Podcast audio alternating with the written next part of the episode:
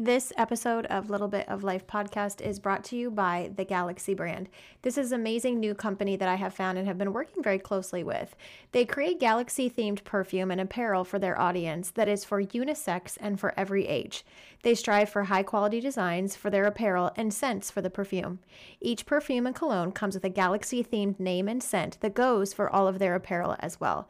Galaxy lovers will have the chance to own Galaxy gear as well as some perfume too. Make sure you order today today at thegalaxybrand.com and also make sure you stop by their Instagram at the underscore galaxy brand. They have all new opportunities that you can check out, shop, whether you have a love for apparel, perfumes, and much more.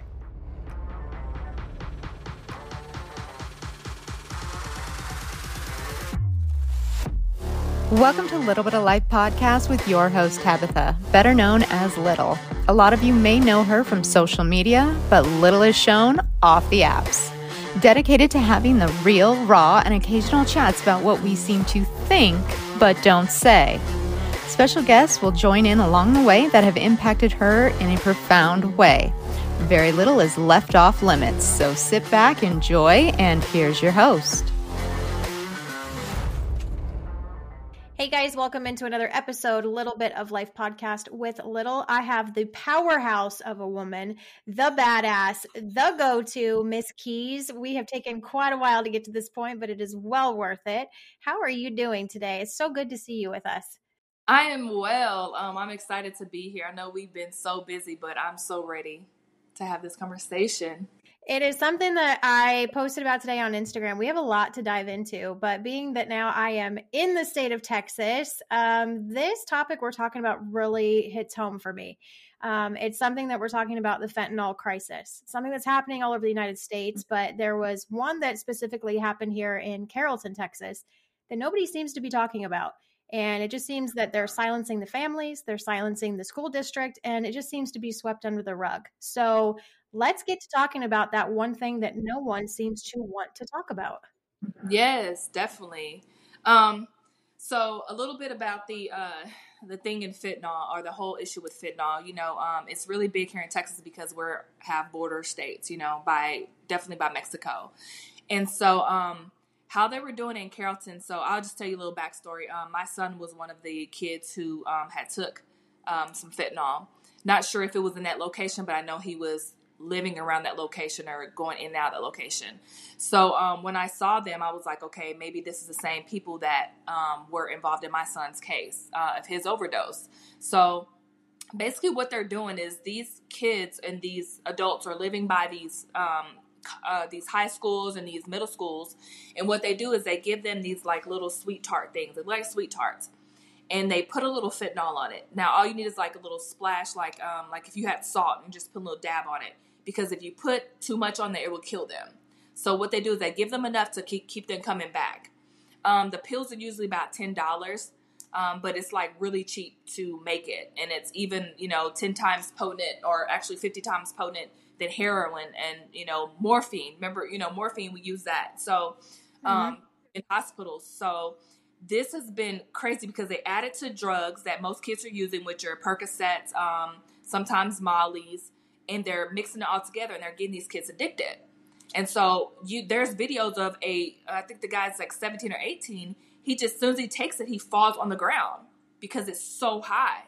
And so it's so many parents that are talking about what's going on in Texas. And these are one of the people that were are one of the uh, areas that were really selling it, hitting hard in Carrollton in the CNN when I looked up the I mean it's something that I, I saw a little blip on the news. I don't really watch the news too much, but I mean it's something that they almost just hit the media hit on it for just a brief second and it just seemed to pass. Mm-hmm. And when you look it up, I mean it takes some real digging to find the story. And the ages were 13 to 17 years old. That's unbelievable to me mm-hmm. when, you know, as parents, so many of us talk about, you know, well, it's not my child. And I think it's this mentality of it's not going to affect my family. So until it affects my family, we're just going to turn a blind eye. But the fact is, like you said, these are adults that are going so close to the school and making it accessible and making these kids want to come back. These kids are not drug users. They're not somebody that are out there, you know, looking for the next high. These are children in our neighborhood that are being lured in by these adults.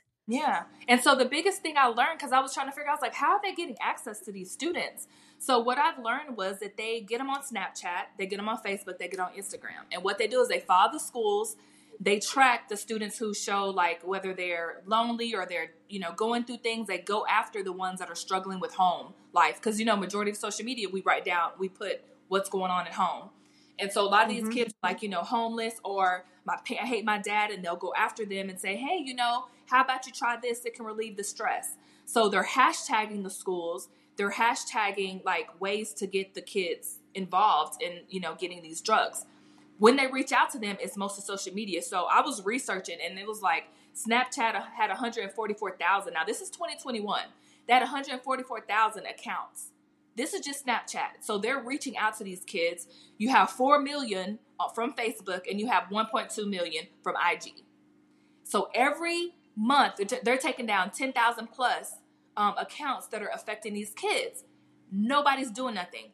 Understand, four out of 10 of these accounts um, that sell the fentanyl, or four out of 10 people that they sell it to, end up dying from this. That is a mm-hmm. large number.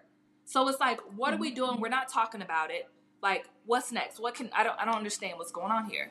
Mm-hmm. It's social media that's now invading, and it's it's a topic of conversation. Me being a new stepmom, um, I have a young child in the home, and it's now become the norm for children to have social media. So it's also kind of adding that in tune with parents of how much are you actually watching over your child's social media with you know our kids having tablets and iPhones. They're getting them at school. They're able to assess something at school and get them from friends. So just because you're cutting it off maybe in your household mm-hmm. doesn't mean they're not going to school and able to get you know, linked up with other people that have this. So with you being right in the realm of this, for those parents that are listening, what were kind of the signs or symptoms like, you know, obviously your son unfortunately had this experience. So how has that been for you and your family? Wow, it was stressful. It was um I've heard about the opioid, you know, but I didn't even when I was in high school they were doing it, but it wasn't to this extent. So when I heard about it, I knew that um, it was FDA regulated. So this is another thing, FDA regulated. So it was like, okay, this this has to be something that you know the doctor gives them. I didn't know. I was I wouldn't say ignorant, but I was so confused on what was going on. So I started seeing signs of like you know not wanting to go to school, and it started happening more during COVID. You know, the kids don't want to go to school. Um, they're partying a little bit more. They're hanging out with friends they just became kind of like he was just becoming like lazy, like just didn't want to do anything. So I start seeing a lot of his um, mannerisms, like just had no drive, um, very sluggish. And then there would be times that he was very like antsy and he would jump around and be on the couch and he'll be scratching and doing those things. So I was like, what is going on? So um, after I start seeing those things, I kind of like took it as like, okay, maybe he's not, you know, teen boys, they don't like to bathe, whatever, you know, just I thought it was something silly. But we started noticing foil around the house, like little things of foil, and then cut up um, straws. And so I kind of I looked and I was like, I know this is it heroin or you know. So I was googling and I couldn't really find anything on it. So I found out later through friends off his Snapchat that he was using, and he was taking. Um, he had videos in hot. So now I start understanding. Okay, he's actually crushing the pills together and he's smoking them. That's what happened with the straw. Mm. Um, so I just started seeing, you know, leaving, not being home, like just gone for days, and you know, his eyes start getting buck. He's start getting really skinny, and I just didn't know. I just start seeing everything um, from there. So that was the first warning signs. Mm-hmm. Um, later, it got worse, where you know you're stealing. You know, you are wanting to be on the streets. You're fighting. You're doing things to you know to make money um, clothes, you're selling your clothes, everything. So when I saw that, I said, this is a big problem. And unfortunately, Texas is not equipped to help. Even though they say they are, they're not really equipped to help these kids. So those are some of the warning signs I saw in the beginning. Hmm. Just moving here and seeing a lot of things that happen. I mean, I always tell people when they say, Oh, what do you think of Texas? I'm living in a completely different world. I feel that law enforcement here is so different from where I'm from. And we were in Arizona, we were on the border. But I think, like you said, I, we, Arizona was a little bit more prepared. We had the Border Patrol, we knew what was coming and going. I feel like Texas is almost, I'm living in Y2K. I mean, they're so mm-hmm. backwards in regards to law enforcement, drug control, gun control. And it almost feels like the the crime here maybe maybe i'm wrong but this is my feeling it's almost like everyone is a number and it's just yeah once it hits the media it's it's something that they release and it's one and done and they're on to the next but this is an ongoing yeah. epidemic now that is taking over kids which is so disgusting mm-hmm. and disturbing to think about so your son yeah. r- related to this with snapchat um I mean, mm-hmm. obviously, as a parent, with your background, for those that don't know, you know your stuff. Like you are, like I said in the beginning, mm-hmm. you're a powerhouse and you are mm-hmm. very much, you know, aware of surroundings. Did you ever think that your son would have this connection with Snapchat of all things? No, I didn't. I honestly was like, okay, maybe a friend. I didn't I didn't think, you know, cuz he's a popular kid. I didn't think it was anything like that. I was very very shocked when I found out. Um but it's just that's how they get to them. They use Snapchat because they, it's hard for them to trace. So I'm looking through his phone records like, okay, can I find out who he's been contacting? And you go in there and it's all media. So you see that, okay, Snapchat, you go to his phone, you'll see pop ups from people like, hey, you want to come by, you want to do this. And you know, you see the messages about drugs and you're like, what? So it, it is all over. Like they know how to go after it. And what's so crazy, it's not just people in like certainly with TikTok, it's people in China that are reaching out saying, "Hey, you know, I see you going through something. I got I got something to help you relieve the pain." China is like the worst is like the biggest country for fentanyl right now. And people aren't mm-hmm. saying or saying anything about it, but they're tracking mm-hmm. it. They're they're bringing it to the US. So it's crazy. It's crazy how it all happened if we have parents that might be listening and now i mean I, am hoping if you're listening to this and you are a parent you're a step parent you're a grandparent if you are someone that has children around you that you are now someone that they look up to in their life what would you say to parents that may be panicking and saying okay maybe i need to kind of oversee my child or grandchild's social media? Because I know with kids, they're not as reluctant now as we used to be of give me your phone. Yeah. Now it's this immediate mm-hmm. panic. Mm-hmm. So how do you go about having that conversation and, and diving in to save and help your child? So I would say the biggest thing, certainly when they're underage, is to get the phone tracker. So there's ways you can, you know, track their phone, track their activities, and kind of see who they're talking to. Um, and it's really, really important to have those conversations. So prevention is all about, hey, this is what's going on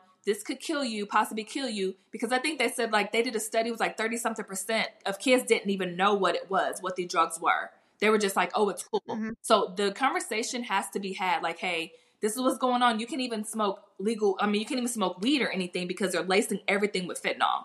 So you have to have those tough conversations like, hey, this could happen, this could kill you. And if you feel like you're at a point where you're using this or you're, you know, got a hold and you're addicted to it, like let's get you help ASAP. That's the biggest thing. So, and I tell parents, you know, even with my son, it was hard to um have to be so transparent. It was hard to love him because I'm like, why, wake up, shake, like want to shake him. But as parents, you have mm-hmm. to treat him with love and you have to cut those ties. And sometimes it's, hey, I can't give you money, or hey, you can't come back home until you go to rehab. You got it, you know, you have to show them tough love. So definitely talk to them and then show them the tough love. That's more important. Living in Texas, I mean, like I said, I'm learning all kinds of things. Uh, it, it's crazy to me that there's such a drug problem that is is statewide here.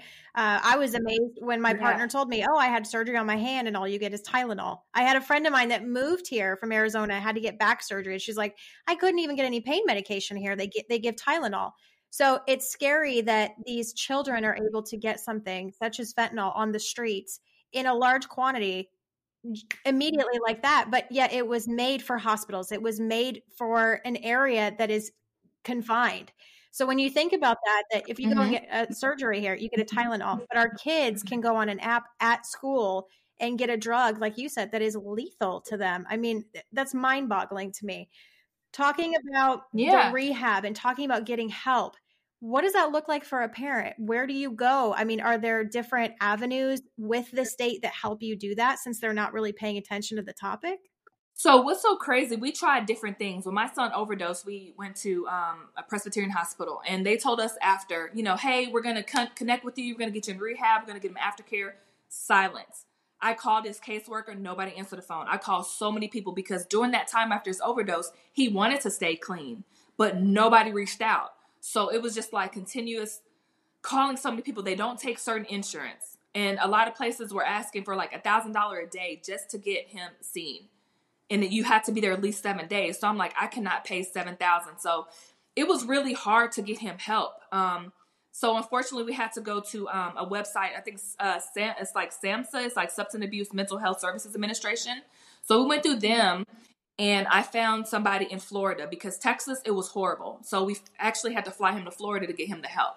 So it it's all these nonprofits are saying they're going to help, but nobody does. And if you don't have the money, your son is gonna your son or daughter is going to end up on the streets trying to figure it out. So it's, it's it was rough. And I know, especially with going to rehab, that's not where it stops because the problem mm-hmm. is still here at home. So, what are your plans as a parent moving forward when your son comes home after rehab and they have a different mindset and they're go getter and they're ready for change? I mean, do you change the friend group? Are you going to remove social media? Like, what does the future look like? Because the problem is still here at home. Yeah. So it's hard to remove social media because, you know, he's an adult or even as a kid, it's hard to because they always find a way to do it. Um, if he wasn't with me when he goes off to school, he was he was contacting somebody. So the whole thing is you have to set those boundaries when they come home. You have to go and not just seek help for him, but have to seek help for myself and just say, okay, let's go to a AA meeting or a drug rehab meeting or whatever. Um, let's do outpatient. Like you have to have an actual schedule. So it's it's like having a full time job just to make sure they're sober. But if they're willing to do it and they're willing to put in the fight, you just have to step with them, be with them every step of the way. With your background, with your history, and being a parent, because there may be parents that are listening to this, did you almost feel guilty? Like, why did I not catch this sooner? Oh my God, that's the biggest thing. I felt guilt and shame because I was in the military for 20 years and I was like, I was waiting for my son. I couldn't see him. Is this, am I the reason why? Is, was he crying out for help? But I had to, I actually had to put myself in a institute for six days because I mentally lost it. And my last suicide tip was November 2022 when he almost died. So I was like, I just, I gave up. But I had to sit back and say, mm-hmm. it's not my fault. Life is going to happen. Sometimes life, life happens not just to us, but it happens for us. So it's, it's there to help me and help other parents out there. It sucks that it had to happen to me. But the biggest thing is, it's all about making sure I'm supportive for him and understand it's not my fault you know, it's not my fault he did it and try to get him the help as much as possible. So, with all of your connections in the community, because obviously Texas, you're doing a poor job. And I know we're going to have this shared out and hopefully shared to somebody that's actually going to make a difference. Texas needs to do better. States need to do better, especially surrounding states of Texas. So, with your platform and this mm-hmm. happening straight at home for you, what are you hoping to see for change? What do you feel needs to be changed? I really think that they need to take this serious. So we need like those task force that are going to these going to these homes and figuring out if they're getting you know where they're getting drugs. We need somebody. Uh, I feel like we should have like some kind of undercover security team or something like that because it's just like it's you have to also understand like with Texas they're also the cops are sometimes involved in these things. They get paid. They get money for this. This is not just oh just us you know, civilians doing it. It's other people who have high authorities that are getting money off of this as well. So I think Texas has to come in and say, look, we need to stop. Too many people are dying. Let's let's let's figure it out. If you see your kids doing it, ask kind of just like figure out what's going on. Figure out how they're getting it all the drugs or whatever. I mean, the youngest person I found out that died was 12 and it wasn't even involved in this last one, but a 12 year old because somebody thought it was funny to give her candy. They were doing this stuff on Halloween. Like this is crazy. And parents are not saying enough. They're not sticking, they're not if they see their children doing it, they're not saying anything. Like some parents are actually okay with their kids doing it and staying in the house and selling it. Like they're allowing that as long as their kid gives them some type of money, they are allowing them to sell it out of their house. So if you see your child, mm-hmm. your son or daughter doing it, stop them and actually you got to you need to call the police if possible and you know do something about it. But we have to figure out a better way and close those borders down mm-hmm. where they're sneaking in. You know, that's another thing. Have more safety. If you know our border patrol is failing us, get a new team out there. Like we have to do something. Parents I see a lot of times they're trying to just you're trying to be friends you're trying to be friends with your kids and that's great but there comes a time where you have to step in and you have to be a parent like she said ask those questions mm-hmm. you cannot just continue to be uncomfortable with what's going on in your household you run your household no matter what's happened in your mm-hmm. history your past anything like that you need to be a parent first and then be a friend and be a, a partner alongside them in that form of the rehab and learning how to live life again because this is very traumatic, especially at a young age. So, speaking of when you said if yeah. you know the kids are selling, call the police. Mm-hmm. So, do you think the police here in Texas, being that you're from here as well, if we call the police, do you think it's going to actually get their attention? I mean, I've called the police here for child custody, and it just seems like make a report, have a nice day. There's just no sense of urgency, no sense of care here. Yeah, I mean. I would say try and track it. So my whole thing is when I make police reports, I write down, okay, this day, this day, I call the police and nobody came. This day, this day. So I keep everything. So when I do talk to whether I send a report to the FBI or whether I send a report to Congress, I'm telling them like, or our city councils, I'm telling them like, hey, this is an issue. This is what I've done, and y'all fail me each time. So this is where I go on my platform. I tell others, hey, go on your platform and speak up about it. Like, go somewhere. Social media is very impactful speak up about it. Whatever you do, just do it. Just speak up against it.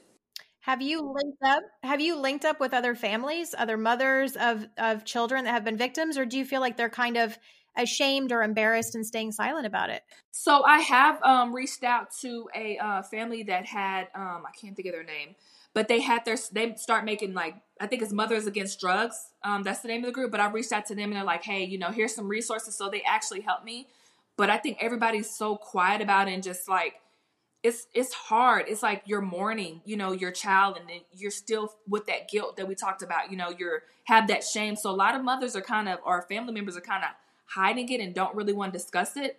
But I think we have to come together. Like I shouldn't be over here struggling by myself. We have family support groups, you know, with the rehab center he was at previously. But it's like after that, when everybody gets off the phone, like who do you have to call to vent or cry about it? Nobody. So it's like you have mm-hmm. to figure it out yourself. This is where self help and self care comes in play. Like every day I wake up and I send an email saying, hey, you know, do you have any information? How can you help me to make sure my son and other kids do not go through this again?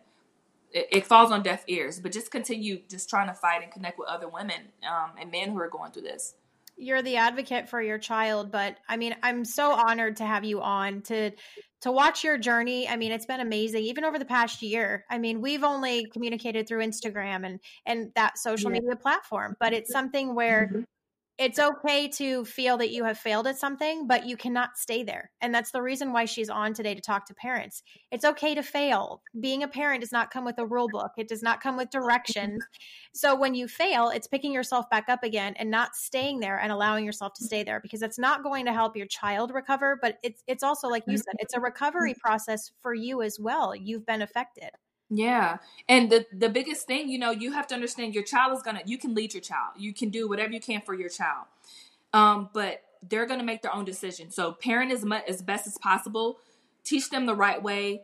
Try to keep I always say stay engaged with your children. Even though my son, you know, when he got older, he started doing his thing, but I wish that we stayed more engaged with him just to make sure, hey, if he felt any kind of way, if he was going through something, he could come talk to us. Because in our home, we didn't really discuss mental health.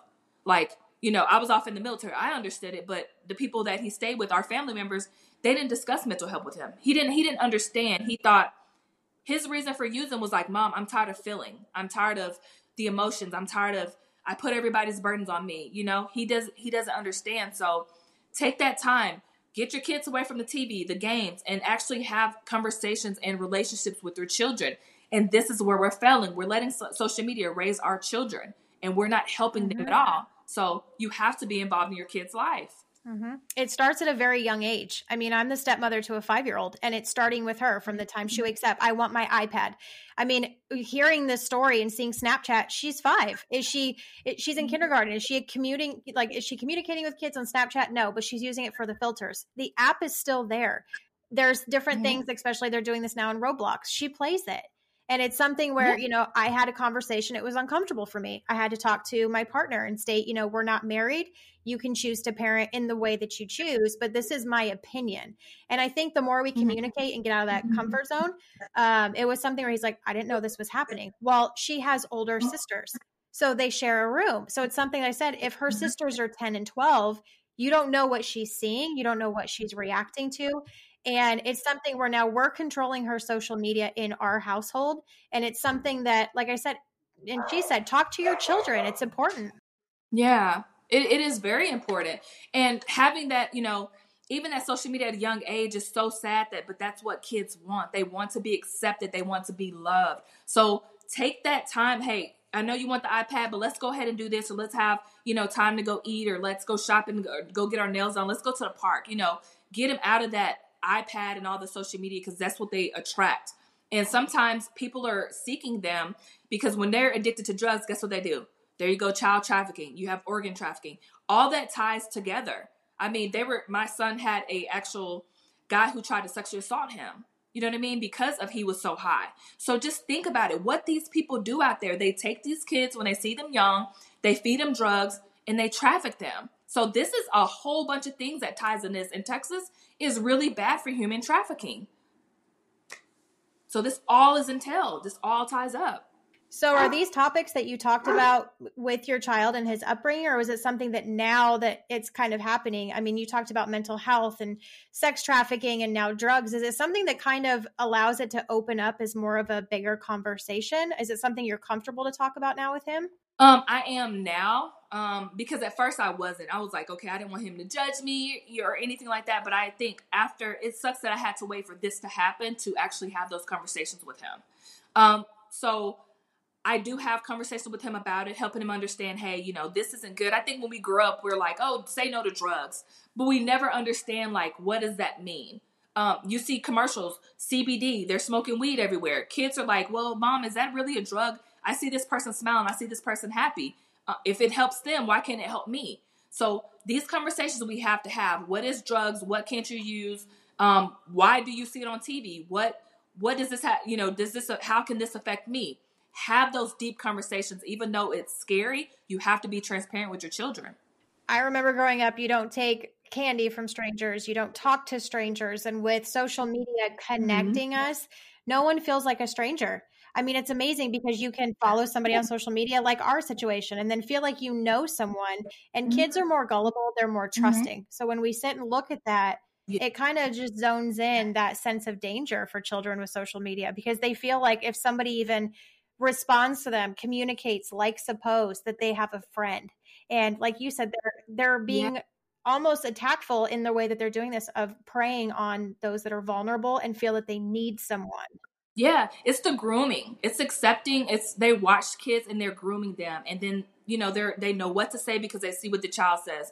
Like, hey, you know, I had a bad day with my friend, and then the guy or whoever may message them and saying, hey, I saw that you have a bad day. You know, love yourself. You're gonna find great people. And so now the kid is like, wow, I'm very accepted. This person listens to me. So it's like they're watching. People are watching everything your children do. Like, just I mean we had what it was a girl in Houston. I think she was 13. In New Orleans, it was another girl. 13, 14, you take a bag. You meet a stranger on TikTok, you grab a bag and you leave with that stranger. Because that person says, Hey, I'm gonna take care of you. Mommy and daddy won't get you Jordans. I got you. I get you anything you want. Just come with me kids are are watching that so this is the time we have to step in and talk to our kids more about this mm-hmm. it starts at home but when an epidemic like this happens it starts at the state level because eventually it's going to become a mm-hmm. national problem and i'm very disappointed with the state of texas um, in how they've handled this and especially i feel like it's showing a lack of respect not only to the school district but to the families that are affected it's almost as if you don't matter and i, I can see where that sense of guilt would happen in the household of I could have stopped mm-hmm. this. I could have done better. I'm responsible. And truly, you're you're not Mm-hmm. responsible once your children leave your home and they're in the safety of the school district, the principals, the schools. And Texas needs to do better. The states need to really pay attention and do better. They do. And my son had an incident in his lawyer. I told his lawyer, I said, look, can you get me like legally get him into rehab? Like, what can you do? Stop returning my phone calls. Stop returning my texts. And I'm like, look, I know my son has a court case, he has these things going on, but he really needs help. It's just more like, hey, we're gonna lock him up. He doesn't he doesn't do anything. It, it was not it was no concern. It was like it's he I felt like he was just thrown out there. So to me, yes, you have these court apart, uh, court appointed attorneys that are not even checking in with their clients. You see these kids coming to court high. You see them messed up. Why, as you as a human being, not stepping in saying, "Look, I see that something going on, judge, can we get this person to rehab instead of just sending them directly to jail? Like it's and then when when they do go to jail, are they really getting the care they need? Are they getting mm-hmm. the medicine they need to stop them from these cravings they have? I mean, it is bad. It's like within when you stop taking the opioids, this it makes you feel from what I was told, like every bone in your body is breaking. So that's why they continue taking it because how much pain they are from using it so much. So think about that. Why aren't we giving them the medicine that they need to make sure that they're, you know, they're getting off of it okay? Because you could die if you have a really, really bad withdrawal.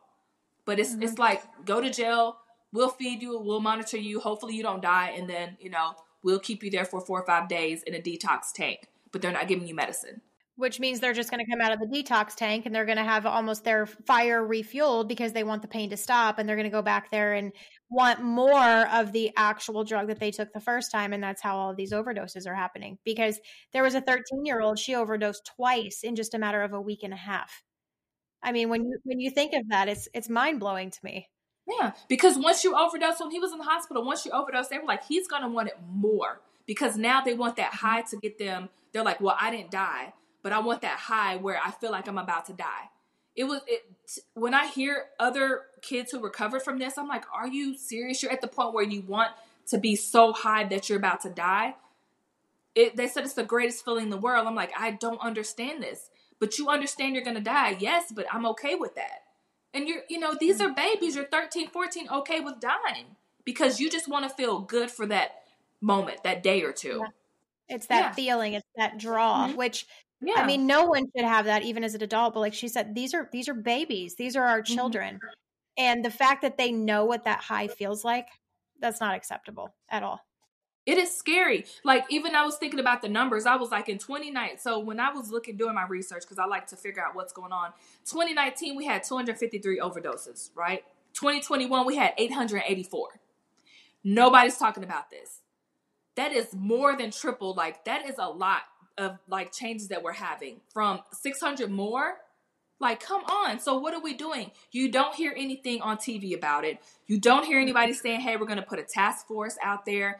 You hear when you google you'll see like little things out there but uh, you know little you know websites or blogs but nobody's actually putting this on the forefront. It should be on tv they should have mm-hmm. some uh, something on cnn a special about it the addiction. You have this show called intervention. They start really showing that. But what mm-hmm. are they doing to get these kids. And then once they say they need help, how, why is it so hard for to them for them to get help? Why? So who do they turn to? You can't go to a homeless shelter. The homeless shelters here in Texas are packed, like are packed. And there's probably like a six month wait just to get into a homeless shelter, depending on if you have kids, if you meet the criteria. So if you're high on drugs, you have to stay on the streets. Mm-hmm. That's the weird. And then and with the numbers, I mean, like she said, it's tripling. But when you look at the age brackets, the mm-hmm. age, the number of overdoses and the number of usage are rising, and the mm-hmm. ages mm-hmm. of these children are going down. It started yeah. at 18, 17, 15, 13, 12. Every year they're going lower and lower and lower. And with that, I mean, when I posted about Snapchat, I, I always like to do polls when it comes to topics. And I posted, um, especially with this this epidemic going on and I asked people, you know, do you have control over your children's social media? And it was 50 50, yes and no. And then I asked, do you know how to get into your child's Snapchat to find saved messages? Mm-hmm. 99% said no. Wow. And that's where you're going to find it is Snapchat's very tricky. It's something that once you send a message, it's gone unless you save it. So it's very mm-hmm. important if you're listening and you're like, I'm one of those 99%. Google it, look it up, do your research to help your child before it's too late. And you have to know how to get into that phone. I think that's imperative that parents know exactly where to look, how to get into that, and how to stop this from happening to their children or even somebody that they're involved with or that they know that this could be a problem.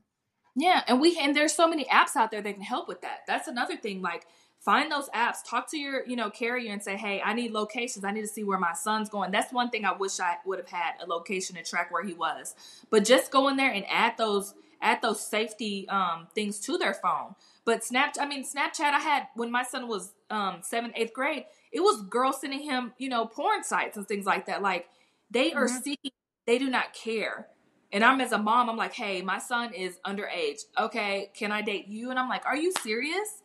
Like no care for anything. So you have to definitely check your child your children's phone. Mm-hmm. I appreciate you coming on today and talking about a topic that a lot of individuals don't want to talk about, and a lot of parents don't know how to talk about it. So, uh, I highly suggest if you're listening to this, you're in the state of Texas, you need to share this out. It's something that every parent should be aware of and know about. But if you're not in Texas and maybe you're listening in Australia or the UK, it's not just happening here in the United States, mm-hmm. it's happening all over the world. And it's something that the more we share and the more we make this topic acceptable to speak about, the easier it's going to be for parents, the easier it's going to be for teachers to actually talk to students and for them to maybe realize some of those red flags that may be happening in school. So mm-hmm. I I really appreciate you coming on and being vulnerable. You are one hell of a female. I am so honored to have you on. And uh, I think this episode is really going to save a lot of parents the guilt, and hopefully, it's going to save a lot of children as well. Thank you so much. And please, please, please make sure you research and you and you work with your kids and you just go out there and do the best you can. Just we got this, but we got to fight hard. Mm-hmm. Absolutely. Thanks for listening to this week's episode of Little Bit of Life. Don't forget to rate, review, and follow on your favorite platform and interact with the podcast Facebook as well as on Instagram at LittleCute1AZ. We'll see you next time.